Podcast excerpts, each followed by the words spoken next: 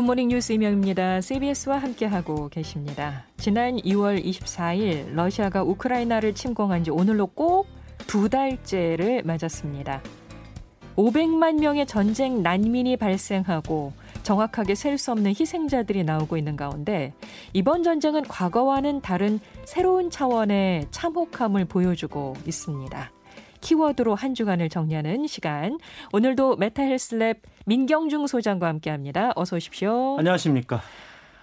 우선 오늘의 키워드는 우크라이나 관련인 거죠? 그렇습니다. 우리가 이 주 전에 한번 음악으로 이해하는 우크라이나, 이런 키워드로 여러분들과 함께 알아보지 않았습니까? 네. 그때 청취자들 반응이 이 우크라이나 출신 예술가들의 음악을 통해서 얼마나 우크라이나가 뛰어난 예술적 감각을 가지고 있는지, 그리고 외세의 침입이 많았던 그 한의 민족, 우리와 참 정서적으로 많이 비슷한 것 같다, 이런 그 댓글들을 주시더라고요. 네. 그래서 오늘은 러시아의 침공 두 달째를 맞아서 현재 민간인들의 피해 상황은 어떤지, 왜 러시아는 우크라이나를 침공했고 국제 정치적 역학 관계는 어떻게 작동하고 있는지, 이런 걸 함께 생각해보는 그런 시간을 마련했습니다. 특히 과거와는 다른 전쟁 양상의 형태를 짚어보기 위해서 오늘은 이십일 세기 새로운 전쟁, 이런 키워드를 정해봤습니다. 아, 이십일 세기 새로운 전쟁이라는 키워드만 들어도 가슴이 답답하고 먹먹합니다. 네. 어, 두 달을 맞았어요. 꼭 두 달째인데 지금의 네. 전황을 좀 간략하게 정리를 해주시면요. 음, 앞서 말씀하신 것처럼 지난 이월 이십사일 러시아가 전격적으로 우크라이나 동쪽과 북쪽, 남쪽에 배치됐던 십구만 명의 군인과 탱크를 그 보낼 때만 해도 이, 삼일이면 전력상 열세인 우크라이나가 무너질 것이다, 이런 예측이 지배적이었습니다. 워낙 전력차가 크니까요. 그렇습니다. 하지만 오늘 현재까지만 놓고 보면 우크라이나가 분명 힘든 것이 사실이지만 러시아도 결코 쉽지 않은 상황이다, 이렇게 말씀드릴 수 있을 것 같습니다. 네. 우크라이나 동쪽의 러시아 국경과 인접한 이른바 루안스크, 카르키우, 돈바스 지역, 그리고 남쪽의 항구 도시 마리우폴은 사실상 러시아의 영향력 하에 들어가 있는 것도 사실이고요. 또 마리우폴의 이 아조브스탈 제철소에서 최후 저항을 하고 있는 우크라이나군과 민간인들 약 수천 명이 되는 것으로 알고 있는데, 무기를 내려놓고 인도적 통로로 철수하라, 이런 러시아의 최후 통첩이 있는 상황입니다. 이런 가운데 무엇보다도 최대 피해자는 우크라이나 국민들 아니겠습니까? 그렇죠. 네. 이, 그리고 또 러시아는 서방의 경제 제재로 이 높은 물가, 그리고 루브라 폭락을 겪고 있습니다. 네. 단기적으로 끝날 것 같던 이번 전쟁이 자꾸 수렁으로 깊이 빠져들어가는 것 같은 느낌을 주고 있고요. 이러다가 삼 차 대전으로까지 번지는 것 아니냐, 불안감까지 들고 있어서 우크라이나 사태가 결코 먼 나라의 얘기가 아니라 우리에게도 직접적인 영향을 주는 매우 관심 있는 사안이라고 할 수 있을 것 같습니다. 네, 민 소장님도 말씀을 하셨지만 사실 전쟁이 일어나면 승자가 없습니다. 네. 결국은 다 패자예요. 네. 지금 가장 고통받고 있는 사람들은 우크라이나 국민들일 텐데 예. 아, 피해 규모나 상황들은 정확하게 전해지고 있나요? 어, 솔직히 그 이제 두 달째, 그러니까 한 오십팔 일째를 지금 맞았는데 민간인들이 얼마나 희생됐는지, 또 전사한 군인들과 재산 피해는 어느 정도나 되는지 구체적으로 파악하기는 어렵습니다.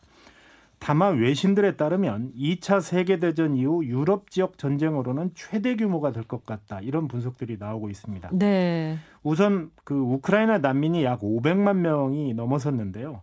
전체 인구가 한 사천삼백만 명 정도 된다고 그래요. 여덟 명 중 한 명은 나라를 떠나서 지금 타국 생활을 하고 있고요. 유엔 인권이사회가 개전 이후 우크라이나에서 숨진 민간인이 최소 이천이백이십사 명이라고 밝히고 있는데요. 지금 전체 도시가 파괴된 마리우폴 항구 도시는 최대 일만 명 이상 사망자가 발생했을 것이다. 그러니까 이 숫자는 아직 포함이 안 된 거죠. 네. 다만 교전이 이루어지고 있는 지역에서는 확인 작업이 지연되고 있고, 그래서 실제 사망자 수는 이보다 훨씬 많을 것으로 추정하고 있습니다. 민간인 외에 양쪽 군인들 사상자까지 포함시키면 앞서 말씀드린 것처럼 이 차 세계대전 이후 가장 많은 희생자와 전, 전쟁 난민이 발생하고 있는 셈입니다. 네, 직접 피해를 입은 우크라이나인들의 목소리를 들어볼 수 있을까요? 어, 과거와 전쟁 양상이 다른 점이 있습니다. 피해 상황들이 비교적 생생하게 전해지고 있다는 점인데요. 이는 에스엔에스, 그러니까 소셜미디어와 인터넷의 발달로 꼭 외신 기자들이 현장 접근을 하지 못하더라도 이 우크라이나 국민들이 직접 피해 상황을 전 세계인들에 호소하고 있습니다. 어, 먼저 동생 부부를 잃은 할랴 스테블릭 씨 인터뷰를 들어보겠습니다. 내 동생 부부는 함께 죽었어요. 뭐라고 말해야 할지 모르겠네요. 우린 그들을 마치 강아지처럼 서둘러서 묻어야만 했죠. 이건 너무 비인간적입니다. 지하실에 피신해 있는데 근처에 미사일이 떨어져 터졌어요. 그 순간 제 지인들에게 이제는 안녕이라고 작별 문자를 보냈죠. 너무 힘들어요. 전쟁은 너무 잔인합니다. 전 여기 부서진 집에 사는데요. 이제 다른 곳으로 가야 하는데 내 동생도 떠나고 아이들도 다 떠났죠. 이젠 아무도 여기 없습니다. 전 그저 아이들이라도 다시 행복해졌으면 좋겠습니다. 이런 전쟁이 나면 가장 힘든 사람들이 어린아이와 여성, 노인 등 약자들 아니겠습니까? 그렇죠. 특히 거동이 불편한 노인들은 이러지도 저러지도 못하는 상황이라고 하는데요. 테타냐 로젠코 씨와 올레나 로흐비넨코 씨의 말을 차례로 들어보겠습니다. 우리는 매일 인터넷으로 소식을 접하는데 우리 훌리아이 폴레에 관한 언급은 없어요. 다른 도시들 얘기는 있어도 여기 소식은 전혀 다뤄지지 않아요. 러시아 군들이 무차별적으로 쏴댑니다. 하다님 많이 아시겠죠? 사람들이 죽고 집이 불타도 여기를 떠날 수가 없어요. 저희 어머니는 팔십구 세신데 지하실에 머물러 계세요. 하지만 피난시켜 드릴 수가 없죠. 전에 영화에서나 보던 일이 현실이 돼버렸어요. 왜 우리가 이런 고통을 받아야 하죠? 정말 처참한 것은 앞으로 무슨 일이 더 일어날지 아무도 모른다는 것입니다. 저희 엄마는 올해 아흔 살이세요. 제가 그분을 어디로 모시겠어요? 걸음도 겨우 옮기시는데 우린 그냥 여기 살아야 합니다.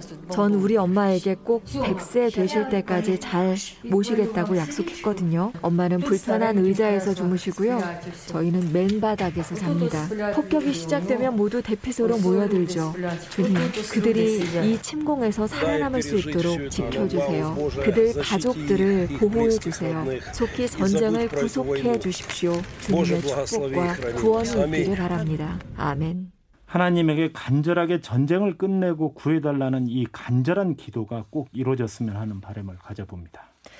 정말 우리나라도 육이오 전쟁을 우리 어리스, 어르신들이 겪으시면서 얼마나 참혹했는지를 보고 듣고 하지 않았습니까? 이게 네. 참 결코 남의 일 같지가 않은데요. 음. 특히 러시아군들의 잔혹한 전쟁 범죄가 문제가 되고 있죠. 처음에는 러시아군들조차도 전쟁이 이렇게 오래 심각한 양상으로 전개되리라고는 상상도 할 수 없는 일이었다고 합니다. 네. 탱크 앞을 가로막고 우크라이나인들이 마치 민주화 시위처럼 시위를 벌인다든가 심지어는 탱크병과 일반인들이 그 농담 섞인 대화를 하는 장면이 소셜미디어 등에 올라오기도 했었거든요. 네네. 하지만 양측에서 사상자가 발생하고 식량 부족과 병참 지원이 늦어지면서 민감해진 이 러시아군이 일반 민가를 약탈하거나 심지어 여성들을 대상으로 성범죄를 저지르는 참혹한 일들이 매일 벌어지고 있습니다. 네. 또 점령지에서는 러시아군이 즉결 처형과 함께 증거 은폐를 위해서 시신들을 땅에 서둘러 매장하거나 화장시키는 아주 비인간적인 일들이 드러나기도 했습니다. 안드리 부카시의 아나톨리 케브게비치 시장의 말을 들어보겠습니다. 러시아군이 먼저 비탈리카를 죽였습니다. 등 뒤로 손을 묶고 무릎을 꿇린 뒤 비탈리카를 쐈습니다. 그리고 러시아 군인들이 바딤을 지하실로 끌고 갔습니다. 바딤은 무릎 꿇기를 거부했습니다. 그러자 다리를 향해 총을 쏴서 굴리고는 목 뒤쪽에 충격을 가해서 죽였습니다. 제네바 규정에 따르면 민간인들을 이유 없이 학살하는 것은 명백한 전쟁 범죄로 절대로 있어서는 안 되는 일인데 초조해진 러시아 군들이 만행을 저지르고 있는 것입니다. 심지어 자녀들이 보는 앞에서 남편이자 아버지를 그 총살하거나 차마 입에 떠올리기도 힘든 짓을 지금 러시아군들이 저질러서 전 세계인들을 경악시키고 있습니다. 이러한 일이 계속되자 참전한 러시아 군인들이 상관의 사살 명령을 거부하거나 자진해서 포로로 잡히는 일들이 벌어지고 있는데요. 한 러시아군 포로의 말을 들어보겠습니다. 한 여성이 선처로 울고 있었습니다. 부끄러웠습니다. 우리가 왜 이런 짓을 하고 있는지도 말입니다. 우리가 영토를 침범할 수는 있지만 사람들의 마음까지 침범할 수는 없는 일입니다. 점령한 영토를 지킬 수도 없고요. 지난 두 달 동안 가장 끔찍한 러시아의 만행은 이 마리우폴의 산부인과 병원을 미사일로 폭격하고 어린아이와 여성, 노인 등 이 수천 명이 대피해 있던 극장을 폭격해서 수백 명의 어린이와 이 노인 민간인 사상자가 발생한 일을 들 수가 있습니다. 네. 그렇기 때문에 우크라이나에서 수많은 전쟁 등 어려움을 겪은 한 노인의 절규는 이번 참상을 그대로 설명해주고 있다고 하겠습니다. 우리는 매일 폭격을 받습니다. 훌리아이폴레에서 어떤 보호도 받을 수가 없죠. 다른 전쟁에서 살아남은 우리 노인들도 이런 전쟁을 본 적이 없다고 말합니다. 전 일흔여섯 살 먹었는데요. 제가 어디로 갈 수 있겠어요? 아무데도 갈 수가 없죠. 전 여기서 그냥 견디며 살아갈 겁니다. 네, 이 생생한 우크라이나 국민들의 인터뷰 들으니까 더 가슴이 아파오는데요. 그렇다면 앞서서 이번 우크라이나 전쟁이 과거와는 다른 이십일 세기 새로운 전쟁이라고 키워드를 정해주셨잖아요. 네. 어, 이십일 세기 새로운 전쟁이라고 하신 그 이유는 뭔가요? 네 가지 특징을 크게 들 수가 있습니다. 첫째는 하리, 하이브리드 전쟁, 둘째는 빅테크 기업들의 참전, 셋째는 드론 등 첨단 무기의 각축장, 넷째는 용병 전쟁으로 요약될 수 있을 것 같습니다. 네. 이 첫 번째 하이브리드 전쟁에 관해서 말씀드리면요. 과거의 전쟁이라고 하면 재래식 무기와 또 군인들을 통해서 특정한 지역을 서둘러 점령하고 지배력을 강화한 뒤에 협상을 통해 전쟁을 잠시 멈추거나 끝내는 방식이 통상적이었습니다. 그런데 지금 전쟁의 한창이기는 하지만 군사적 측면뿐만 아니라 정보전, 심리전, 사이버전이 동시에 전개되는 일종의 하이브리드 성격이 매우 강하다고 전문가들은 말하고 있습니다. 세종연구소 이사장이자 연세대 명예교수인 문정인 대통령 외교안보 특보의 말을 들어보겠습니다. 완전히 이제 변화된 전쟁의 양상들이죠. 그러니까 이번 우크라이나 전쟁 같은 건 대표적인 게 모든 전쟁의 패턴을 보면 종군 기자들이 전쟁의 현장에 가 있거든요. 그런데 이번에는 전쟁의 현장에 종군 기자들이 거의 가지 않았어요. 우크라이나 서부 쪽에서 안전 때문에 거기에 주로 있었고, 러시아가 떠난 다음에 서이 서구 종군 기자들이 들어가서 이제 보도를 하고 하는 케이스고, 그다음 대부분 것들은 뭐 보차 케이스든 뭐든 간에 그건 시민들이 결국에 사진 찍어갖고 에스엔에스 통해서 올리면서 이제 확산돼갔거든요. 그러니까 그런 점에서 옛날에는 우리가 전쟁을 하면 전쟁 기간 동안 모든 게 암흑 상태와 같고, 그러니까 소위 은닉시킬 수 있을 수 있는데 지금은 더 이상 가능하지 않기 때문에 전쟁의 비용이, 그리고 그에 대한 책임론에 대해서는 결국에 피하기 상당히 어려울 거예요. 과거에는 전쟁에서 전쟁 범죄 행위를 했었다. 그걸 찾고 그거에 대해서 소위 판단을 내리는 게 상당히 어려움이 많았었는데 지금 누구나 다 감시하고 있고, 그렇기 때문에 전쟁을 우리가 함부로 해서는 안 된다라고 하는 것이 아마 이번 우크라이나에서 보여주는 중요한 교훈이 아닌가. 인터넷 여론 전쟁을 통해서 우크라이나가 국력과 군사력 면에서 압도적인 러시아를 누르고 세계인들의 동정과 지원을 유도하는 것도 바로 이런 새로운 전쟁의 형태를 보여주고 있는 한 단면이다. 이렇게 말씀드릴 수 있을 것 같습니다. 그런 측면에서 이번 전쟁을 빅테크 기업들의 플랫폼이 정보 전쟁의 주요 전쟁터로 변한 사실상 첫 번째 사례다. 이런 평가가 나오는 거군요. 그렇습니다. 이 두 번째 특징은 구글, 메타, 트위터, 텔레그램 등 세계 최대 기술 기업들의 플랫폼과 데이터 서비스가 전쟁의 중요한 고리가 되고 있다는 점입니다. 네. 이 젤렌스키 우크라이나 대통령과 디지털 부총리 등은 애플이나 메타, 구글, 테슬라 등에다가 가짜 여론전을 펼치는 러시아 내에서 서비스를 중단해달라고 요구를 했고요.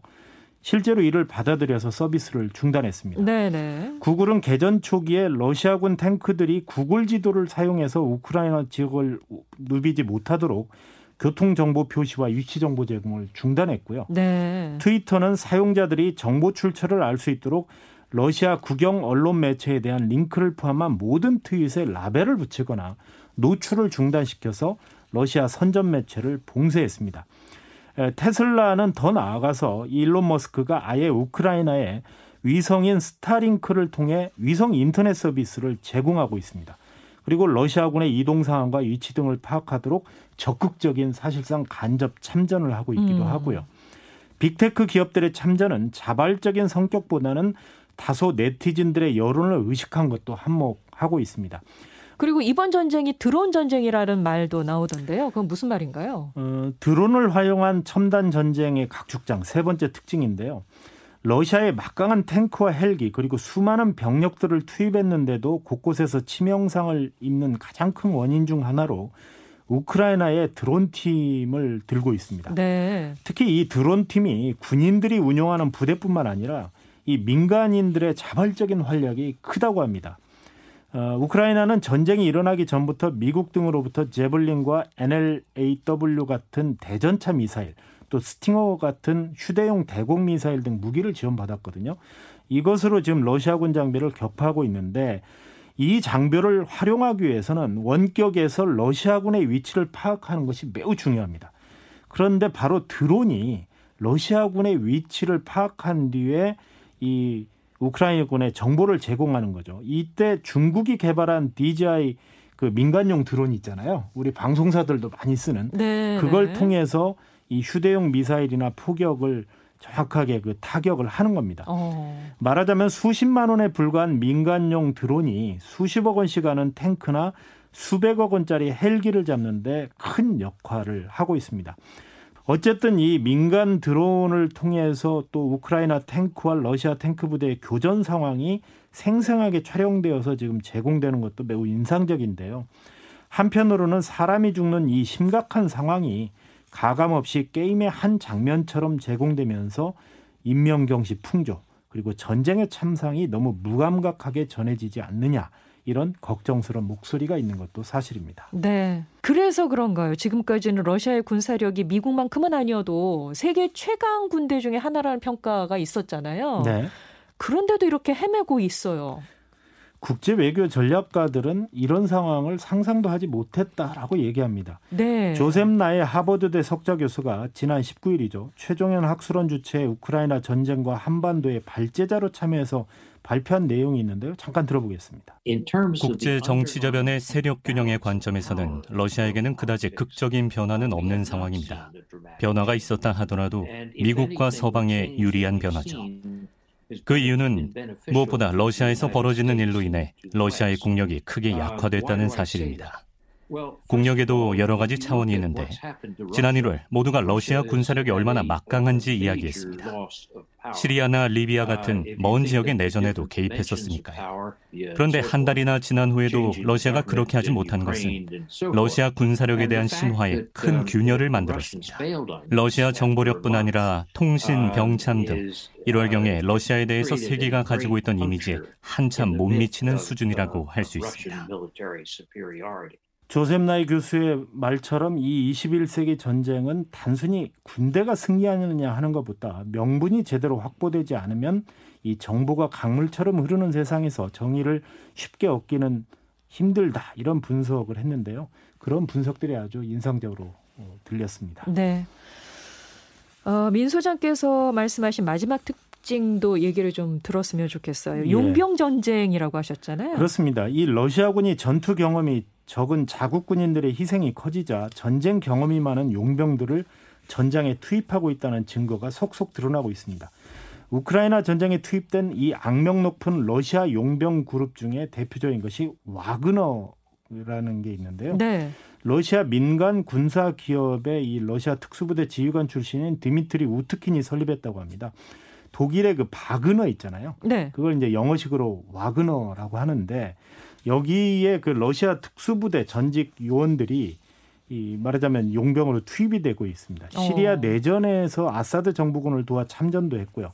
그리고 지금 잔혹한 총살과 분여자 강간 등 온갖 만행을 저지르는 일들을 도맡아서 하고 있습니다. 또 여기에다 과거 체첸공화국 내 내전을 이끈 악명 높은 수장이 현재 치열한 교전이 벌어지고 있는 항구 도시 마리우폴의 최전선에서 지휘하고 있다고 합니다. 자, 그렇다면 미국이나 나토를 중심으로 한 유럽 국가들은 이번 전쟁을 통해서 얻은 것과 잃은 것이 무엇일까요?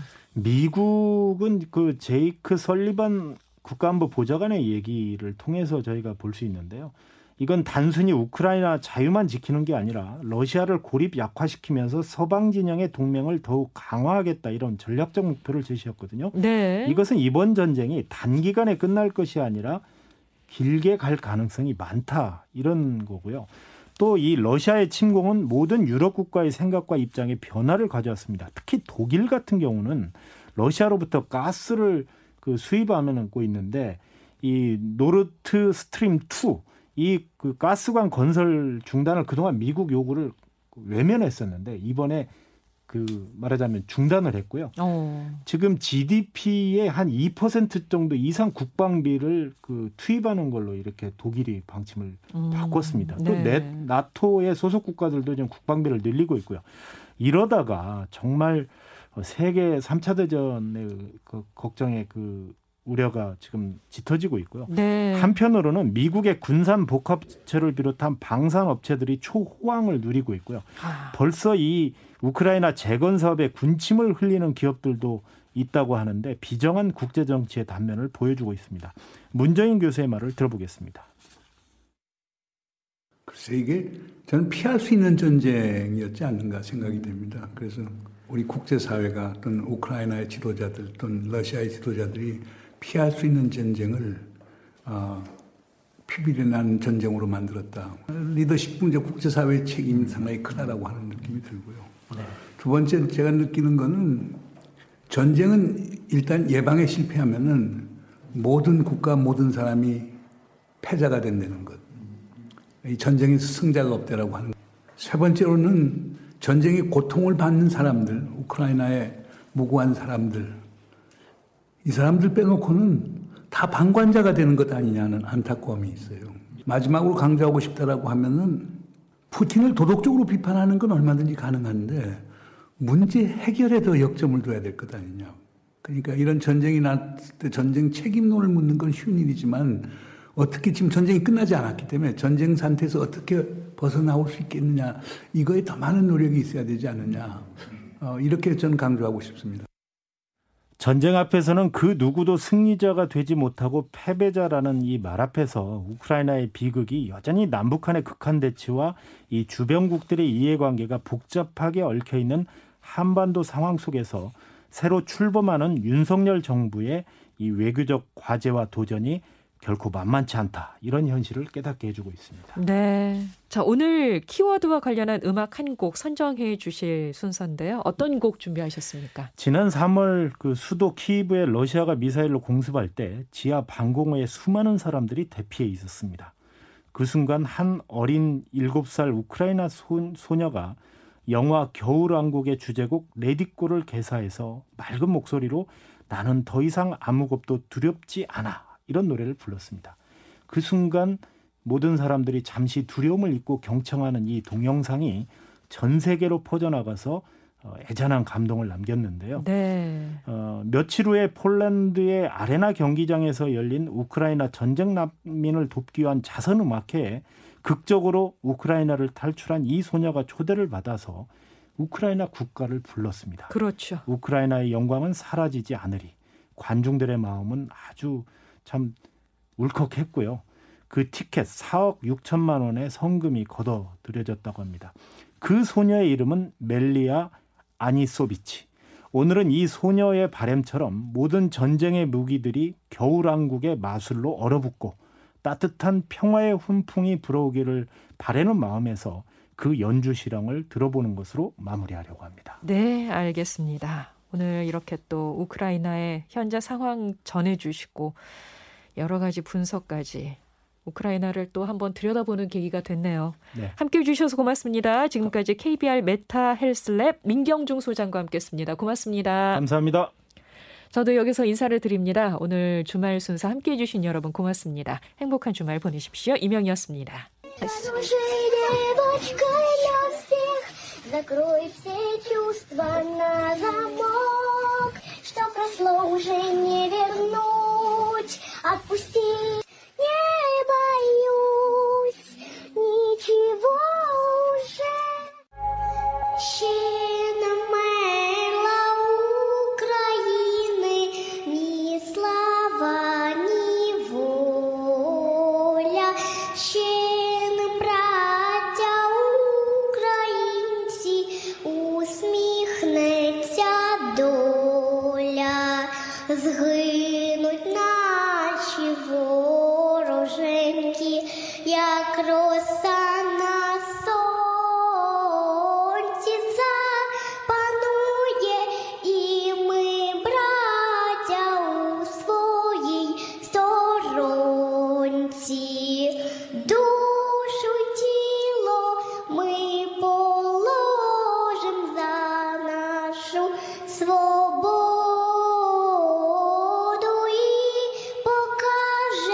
Что мы братья козацкого рода.